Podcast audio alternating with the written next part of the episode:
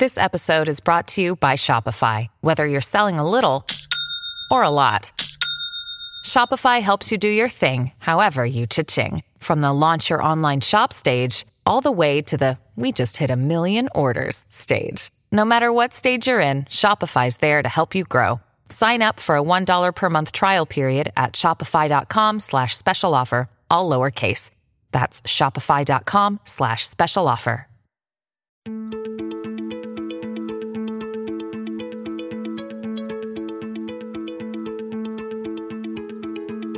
I'm Nil Zacharias, and you're listening to Eat for the Planet. On this show, we try to answer the question how can we eat in a way that nourishes us without starving the planet? The show features conversations with food industry leaders, health and sustainability experts, as well as entrepreneurs and creative minds who are redefining the future of food. Dr. Will Tuttle is an award winning speaker and author. A former Zen monk with a PhD from UC Berkeley, he has worked extensively in intuition development, spiritual healing, meditation, vegan living, and cultural evolution. While Will can speak extensively about the spiritual and moral elements of eating a plant based diet, his philosophy is the opposite of religious dogma. In this conversation, Will explains in very honest terms how our food choices shape the world around us, and vice versa. In his view, practicing mindfulness can help each one of us unravel the social and cultural norms that we unconsciously adopt throughout our lives. What I took away from this interview is the understanding that an enlightened food system starts with an enlightened view of our connections to the planet and animals. You don't have to be a Zen master like Will to understand these ideas. But I highly encourage you to keep listening if you want to change the way you see the world and the food we choose.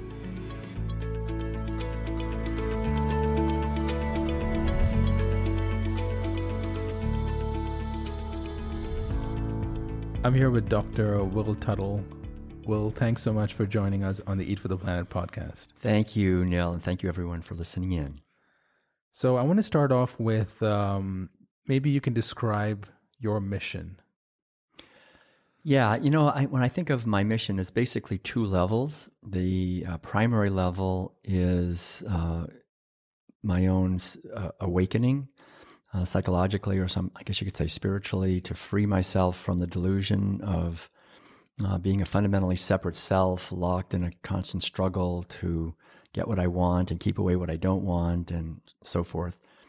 And uh, so that's primary. And then right up there, uh, I guess I would say secondarily, is to try to do the best I can to make a positive uh, difference in the world. And from my point of view, uh, questioning the cultural food program is uh, a, a, really critical part of that because when I'm eating food, I'm also eating attitudes. And through the research I've been doing, I've realized that the attitudes that I've been eating since I was a little kid when I eat animal based foods are completely contrary to the main part of my mission, which is to become more conscious and mindful and awake and free and to create a culture of harmony. So that's uh, really basically it to, to have an adventure in this lifetime of discovery.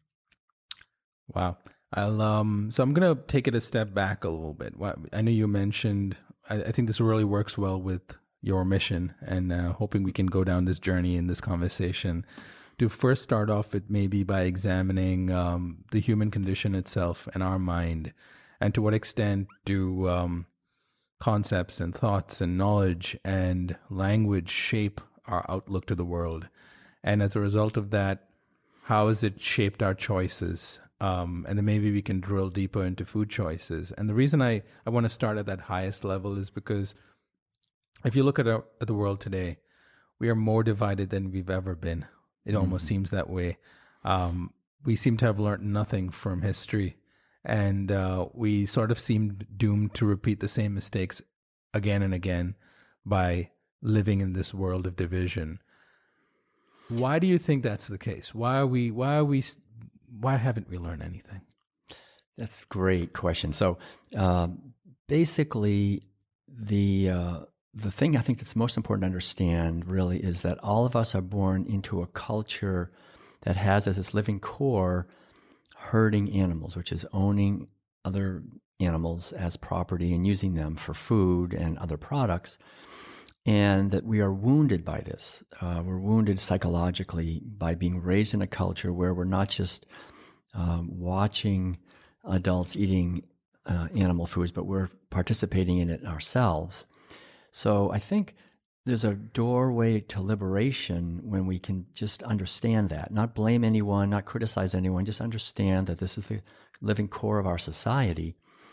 And then looking more deeply, we see that the attitudes of domination and exploitation of other living beings that we support when we take out our wallets and vote for for for that product and we and we pay other people to do these things and then go beyond that and actually eat that so it becomes the cells of the body that I'm using uh, as the vehicle to express myself in the world and and the cells in my brain and heart and everywhere else are basically built on violation of other living beings' uh, rights and injustice and uh, abuse and terror and fear and pain and misery and so forth. I think we live in a society where we're taught to stay shallow. You know, the fundamental message at every meal from the time we're little kids is don't make the connection. Don't look deeply, don't feel deeply, don't listen deeply. And so we're, we're taught at, a, at the most primal way. You know, anthropologists understand that the primary way any society transmits values from generation to generation is through rituals. And the main ritual in any society is uh, food or, or, meals when people come together and eat. So we're eating a very deep way of, of seeing and understanding our relationship between ourselves and animals and nature and each other and the, the, the cosmos. And uh, this, uh, I think, really plays out as a capitalist economic system, as competition, as might makes right, uh, as reductionism, as uh, looking at other living beings not as beings but as commodities to be used, and then from there looking at uh, other people as commodities, other people as instruments to be used to get what we want, and then looking at our myself even as a commodity that I have to sell on the market and make a good resume and try to you know sell myself as a product. All of this comes uh, without any possibility of it not coming. Essentially, I mean this is this is inevitable if we're going to be eating animal foods uh, especially at the massive level that uh, we do today in, in virtually every society. Uh, the living core is this mentality of commodification and disconnectedness, and might makes right. And then part of that also is privilege and elitism, this basic idea that some beings are inherently superior and others are inherently inferior, and it's fine for the superior beings to, to use the inferior beings. And so all of these uh, mentalities are injected into us by people we trust completely and who are very well meaning, our parents and teachers and doctors and so forth. And so I think if we look deeply into the ancient wisdom traditions of our planet, we see an effort that's been made by other human beings going before us to question this conditioning and to take responsibility ourselves. You know, in other words, for me to take responsibility for the quality of my consciousness and to become more aware and to make connections and to free others. You know, we have these underlying moral principles of not killing and harming and stealing from and abusing and sexually uh, uh, using other living beings and, and uh, other people, but all, all beings we know, anyone who has a dog or a cat knows that these beings are capable of suffering. And so, uh, this is the basic thing, I think, is to just see that the conditioning that we've been all exposed to is not in our best interest if we want to create a world of freedom and harmony and abundance and awareness. And I think the message that um, that you're bringing forth, Nil, with One Green Planet, is that we can not only question this programming that we've been born into and that it lives in us. I mean, it's not that you know we live in a culture, but that culture lives in us. Um, but that there's a possibility. This is the great good news. There's a possibility of an alternative. you know, we can we can go now to um, vegan or plant based restaurants and order food that's that explicitly is, is based on doing the best we can to minimize violence to others. But I think we have to realize that even if we're living in that way ourselves, say we move to a plant based way of eating, uh, we still uh, probably have within us a whole mentality that's based on uh, the fundamental foundations of our society, which is separation, might makes right, competition. You know, I, if I'm right, you're wrong. And so I think what we're really seeing today is um, a maturing of human consciousness, a really a willingness to work in, with healing uh, our society and heal, and that starts with healing ourselves, so that we're embodying what we're talking about here. And that's when I think we begin to do the real work, which is to transform our own consciousness and our relationships with others so they're based on respect and kindness rather than on uh, my own sense of how other people should be living. So food is part of a is a symptom of a much bigger problem. And the way I think of it is we just generally seemed disconnected with uh, our choices and our place in the world. But you know, food is a great a great starting point for us to examine how we can perhaps be more mindful and more informed and start to question what is presented before us. Um, so, from your perspective, I mean, where do you begin to help people make that change in mindset where when they see food or when they think about food, they not only think see what's presented in front of them whether it's uh, in a package in a grocery store or something prepared on a plate and presented on a plate but they think about the cost associated with the the, the production of that food and by right. cost is the direct cost to the animals involved if there were animals involved in the production of the food or if you're eating animal foods the cost to the people involved in growing the food, and then, of course, the environmental cost uh, in the transportation and storage of the food. And you can't forget, ultimately, the price you have to pay by consuming foods that perhaps are not good for you. How do we bring about that change, that fundamental paradigm shift in people where they see food for what it is? Or if they don't, they at least know what questions to ask. Thank you. know, I think that's a uh, really important question. And the basic idea, I think, boils down to two fundamental things. The first is uh, the importance uh, and primacy, really, of the individual, that each one of us makes our own choices, and each one of us is responsible for the quality of our life and the quality of the choices that we're making.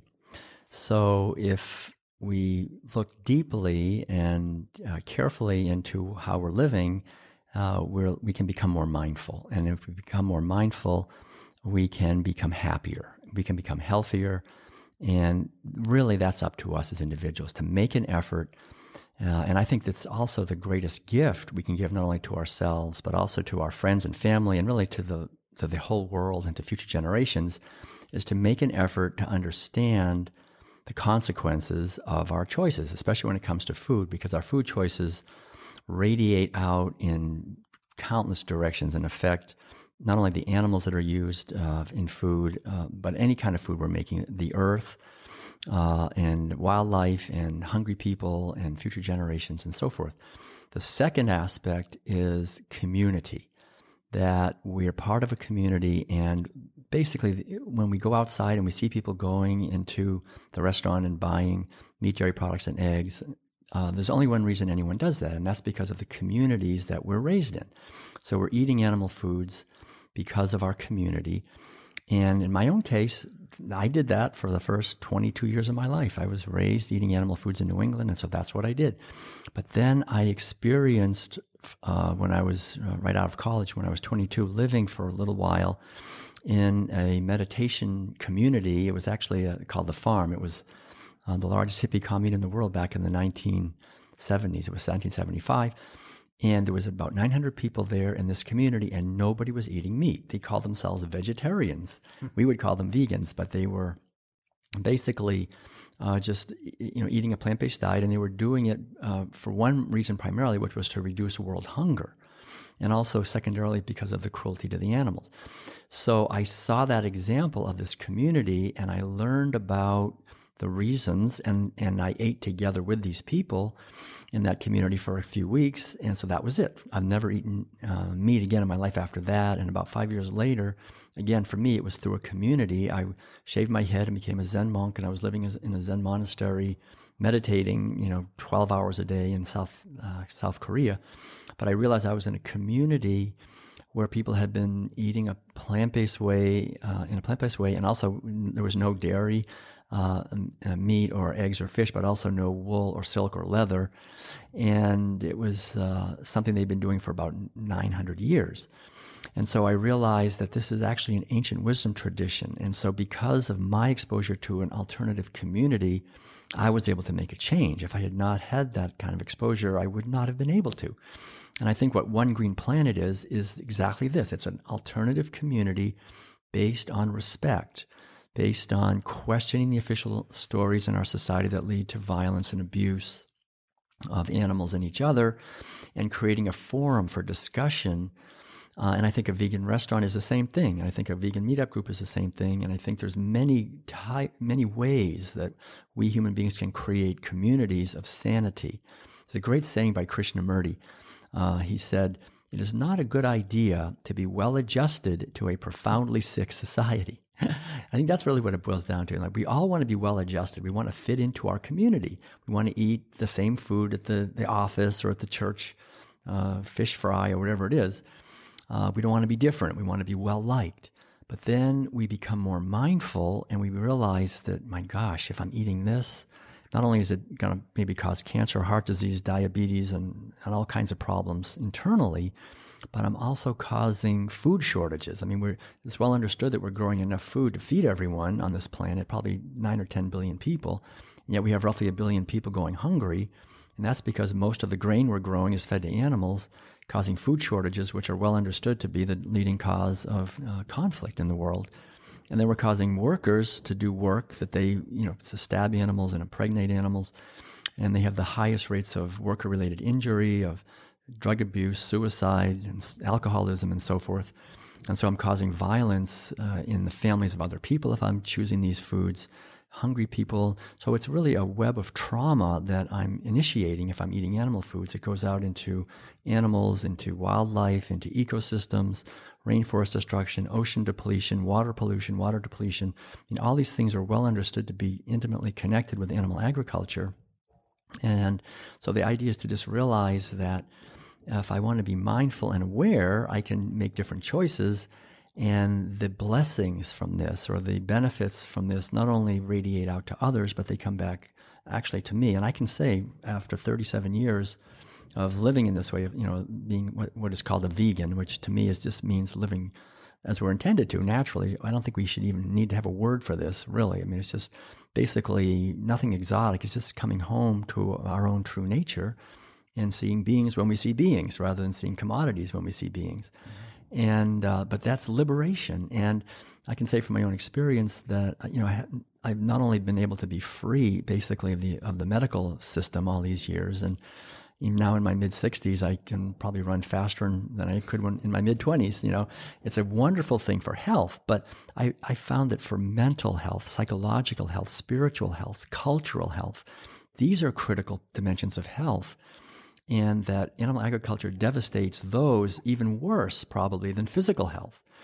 That if we want to have a healthy society, if we want to have um, a healthy mind, a healthy spirit, healthy ethical uh, framework that we're living our lives in, that this is really the key thing because food is our most intimate connection with nature and with our society, and what we eat becomes us. And so, the whole idea here, I think, is to just see the power that we have as individuals to change and become more mindful, and then also to co create communities of sanity through our example. And when we, when we do that, for the few decades that we have on this planet, I think we've lived our life well. And because we, you know, we only have a few decades here, so what do we do with the time that we have? And I think um, the, the good news is we live at a critical time. Now we, we have to question how we've been living. So we're all up against that awareness, which I think is a great uh, benefit also. Thanks. So, the good news, though, is as you pointed out, more people are starting to see um, the light and maybe starting to understand the impact that their food choices can make. And I think the good point about that, as you pointed out really well, is that once you start to question your food, when you start to inquire where it came from, what it is, what it consists of, how it's going to impact you, you then automatically start to choose better. And then food, in a way, becomes um, entry point to seeing much larger connections Right. between things beyond food that we typically don't tend to think about. Um, but the thing is, we eat multiple times a day, so it's a great entry point to help people really connect with the um, the fact that there isn't much difference between us uh, and other humans to begin with, and definitely not between us and nature and animals. Um, and then I think it hopefully can bring about a change in people's view of the world in, in or or their outlook to the world in general. So part of the good news is that now, and we've talked a lot about that on this, this podcast over multiple episodes, is that we because there's more consumer interest or interest from people uh, for better, healthier, cleaner, sustainably sourced foods that are devoid of animal ingredients. You now have this um, new plant based food industry that is starting to gain traction over the last several years, which is tremendous news. I mean, you've been you've been at this for 37 years, as you said. Just in the f- past five years, I think we've seen more progress in terms of products in grocery stores to restaurants to uh, books and media and um, content to you know just more options out there for a lot more people. So you now have more con- informed consumers, but you also now have more informed um, producers of food. But the challenge we face, and I think this is starting to become an issue, but it will become an issue increasingly as this industry rises, is how do you produce food in a ethical, tra- transparent way? Um, produce food products that are hopefully healthy as well for the end consumers of their products. Just because they are plant based doesn't mean by default they're good um, or that there are no environmental implications, or that there are no workers' rights issues.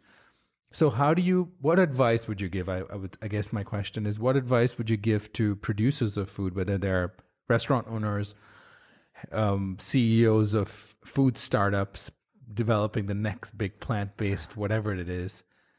What advice would you give to them to find that balance between their purpose and their passion and their interest in providing good food with the realities of running a business and growing it and being profitable. One might assume that by selling more of the food, by default, you're doing something better because people are eating better food. But as you try to be more profitable in this, as you pointed out, capitalist, um, market driven, you know, market based economy, free market economy, you have to cut corners sometimes. What, how would you, if you were someone who ran a company or were to give advice to someone, what would you tell them?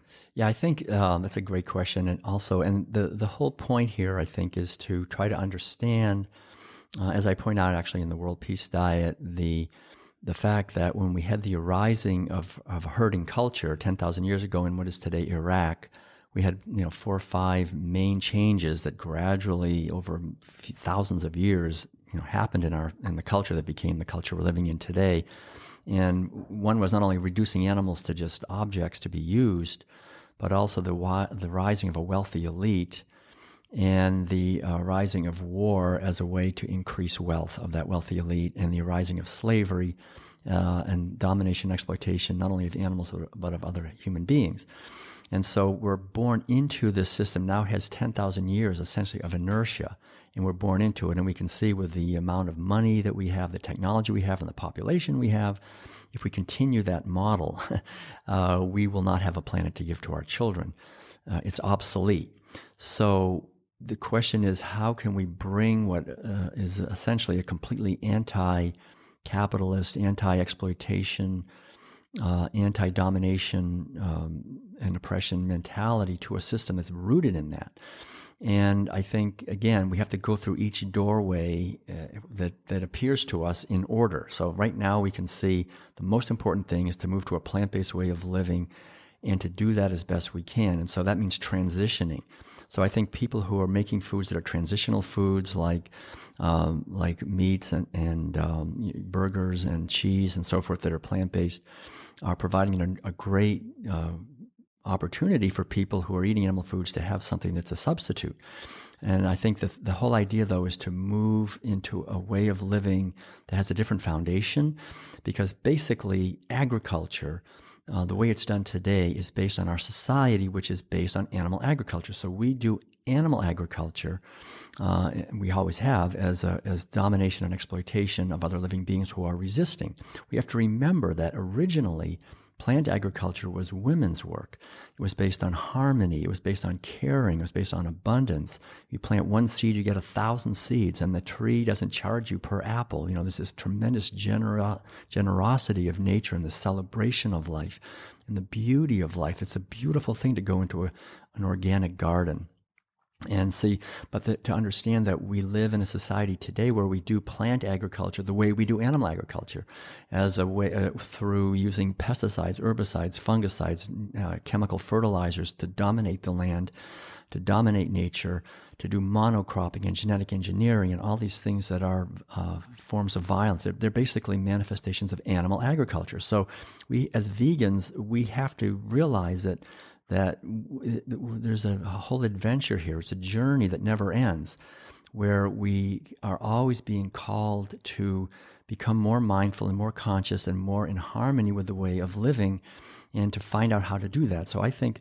for me, for example, uh, it's about creating foods that are as close to nature as possible, as close to uh, uh, a community experience as possible. I think I, I really think growing our own food uh, farmers markets, community markets, community based agriculture, uh, supporting each other in healthy systems, you know, urban gardening, uh, finding ways to uh, support another way of living that's based on the connection that we have with each other and with nature and questioning the industrialization of food and questioning um, the underlying domination and exploitation mindset that is at the core of herding animals. It's not going to happen overnight. So we have to go through each doorway as it opens up. We can see each one of us has a part to play in this. I think each one of us is a piece to a big puzzle you know, I can't tell another person what they what their piece is. I mean, that's for them to discover. mm-hmm. I can see what my piece is, and, and that's why I think meditation is so important because the whole idea is if we're going to create a culture of of peace and harmony and abundance, that is the only way we're going to do it. As Gandhi said, is that each one of us is the change that we want to see in the world if I stand up on the mountaintop and look down at everybody and say, you have to do this and you have to do that and do it this way and do it that way, I'm stealing from them their own adventure, right? I mean, this is something we co create. So I remember when I was in, in Korea on this monastery, and I was meditating every day from three o'clock in the morning till nine o'clock at night in silence for three months, you know, and and uh, and eventually I began to realize and glimpse the the deep truth that what I am is infinite consciousness that what I am was never born and will never die, and that we are all manifestations of liberated consciousness, and we're functioning through a physical body that has been programmed by a culture that's profoundly out of touch with this basic wisdom. And so once we can just get a glimpse of that and realize that our mind essentially is like the sky, it's free, it's clear, it's open, and realize that the cloud cover that's in our mind is, in a sense, the wounds we've endured being here. But there is a beautiful freedom that's actually transcends these clouds. And if we can live our life, I think making an effort to contact every day the freedom that we are and the creativity and joy and love and gratitude that are our true nature and live every day as an expression of that, then we'll be making a contribution that will naturally inspire others to do the same thing. And through that, we'll begin, we'll be building brick by brick uh, a new structure in our society, new, new ways of living, new, new structures that are based on understanding and compassion and freedom.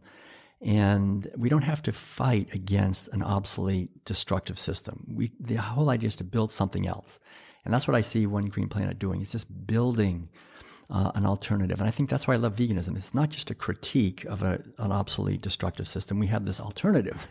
and it's something that, uh, you know, I, I, used to teach world mythology, and, and world mythology all agrees that there was a garden, there was a golden age, there was a time when we were we loved animals and animals loved us and we were in harmony with the earth and there was abundance and i think and there's and every and they all every world religion also in myth something happened where we left that. Mm-hmm. and now we're cast out in this iron age of, of suffering and violence and so forth. And so to re- remember if we listen deeply and come home to our own true nature we can in our own life create this and it's a never-ending adventure. Just because we've gone vegan doesn't mean we're vegan. We have a long we have a long way to go to bring every single interaction every thought word and deed into alignment with what that means which is respect for animals not just other animals but for human animals too that our our movement is about respect and kindness and i think if we create a vegan movement based on individuals awakening not just you know, having a formula that we try to push on other people, but awakening and living this, then we'll have a movement that's unstoppable because we'll be living this. And I think that's really the future that's beckoning us. And each one of us every day can do something, I think, to help bring that about. Yeah, I often say that an empowered consumer um, leads to an enlightened food industry right. um, in terms of at least food choices. And when you have those two things happening, and we are at this point, I think, in an early stage to break the cycle that we've been on, where our population has been rising over the years, and so has our technology. Unfortunately, we've wielded technology to cause more destruction than more benefit.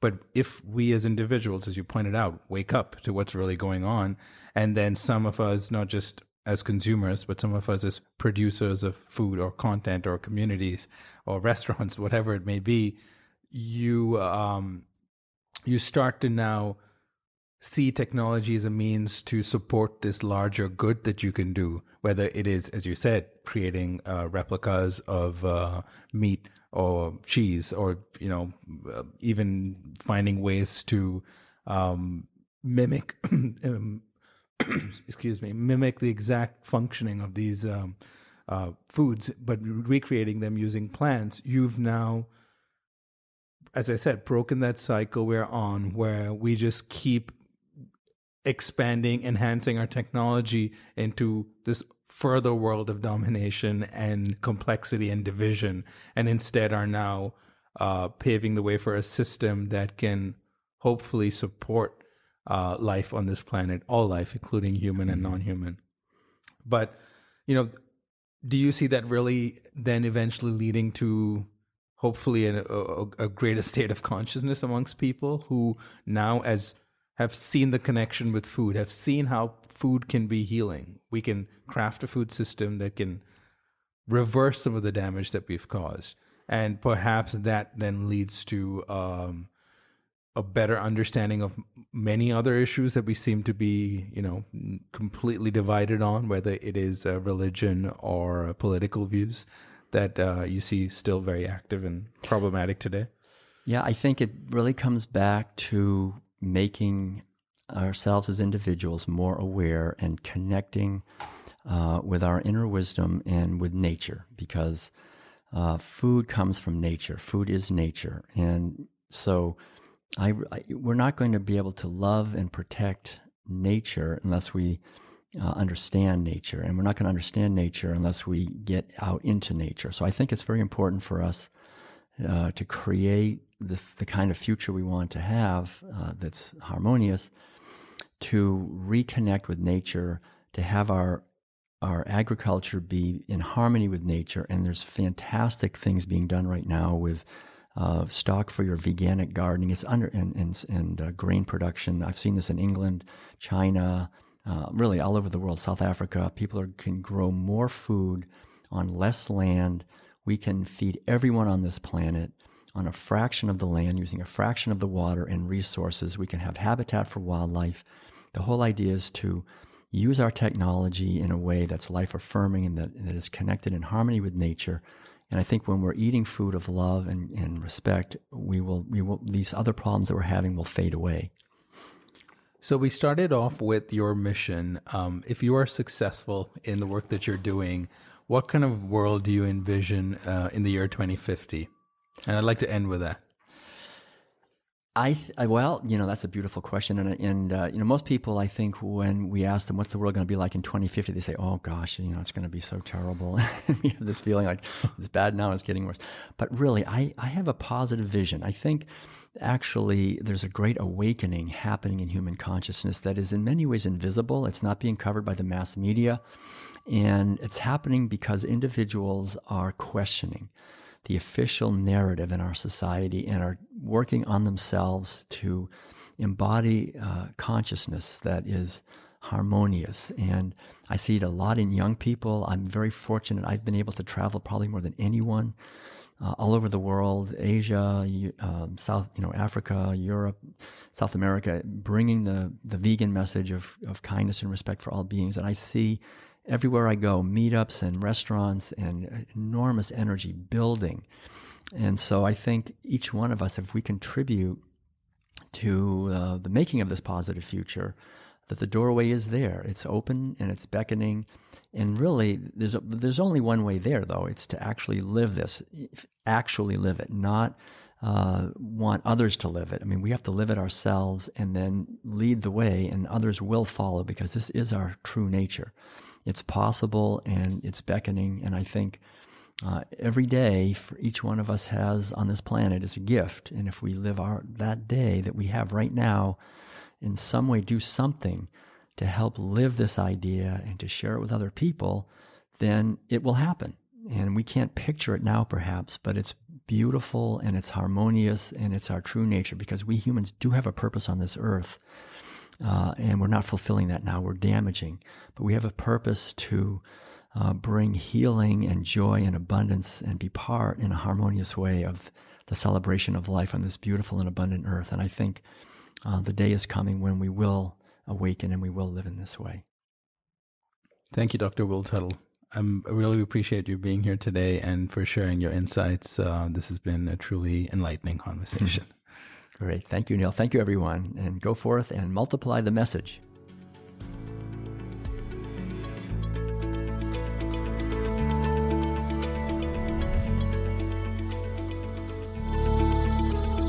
You've been listening to Eat for the Planet with Nil Zacharias.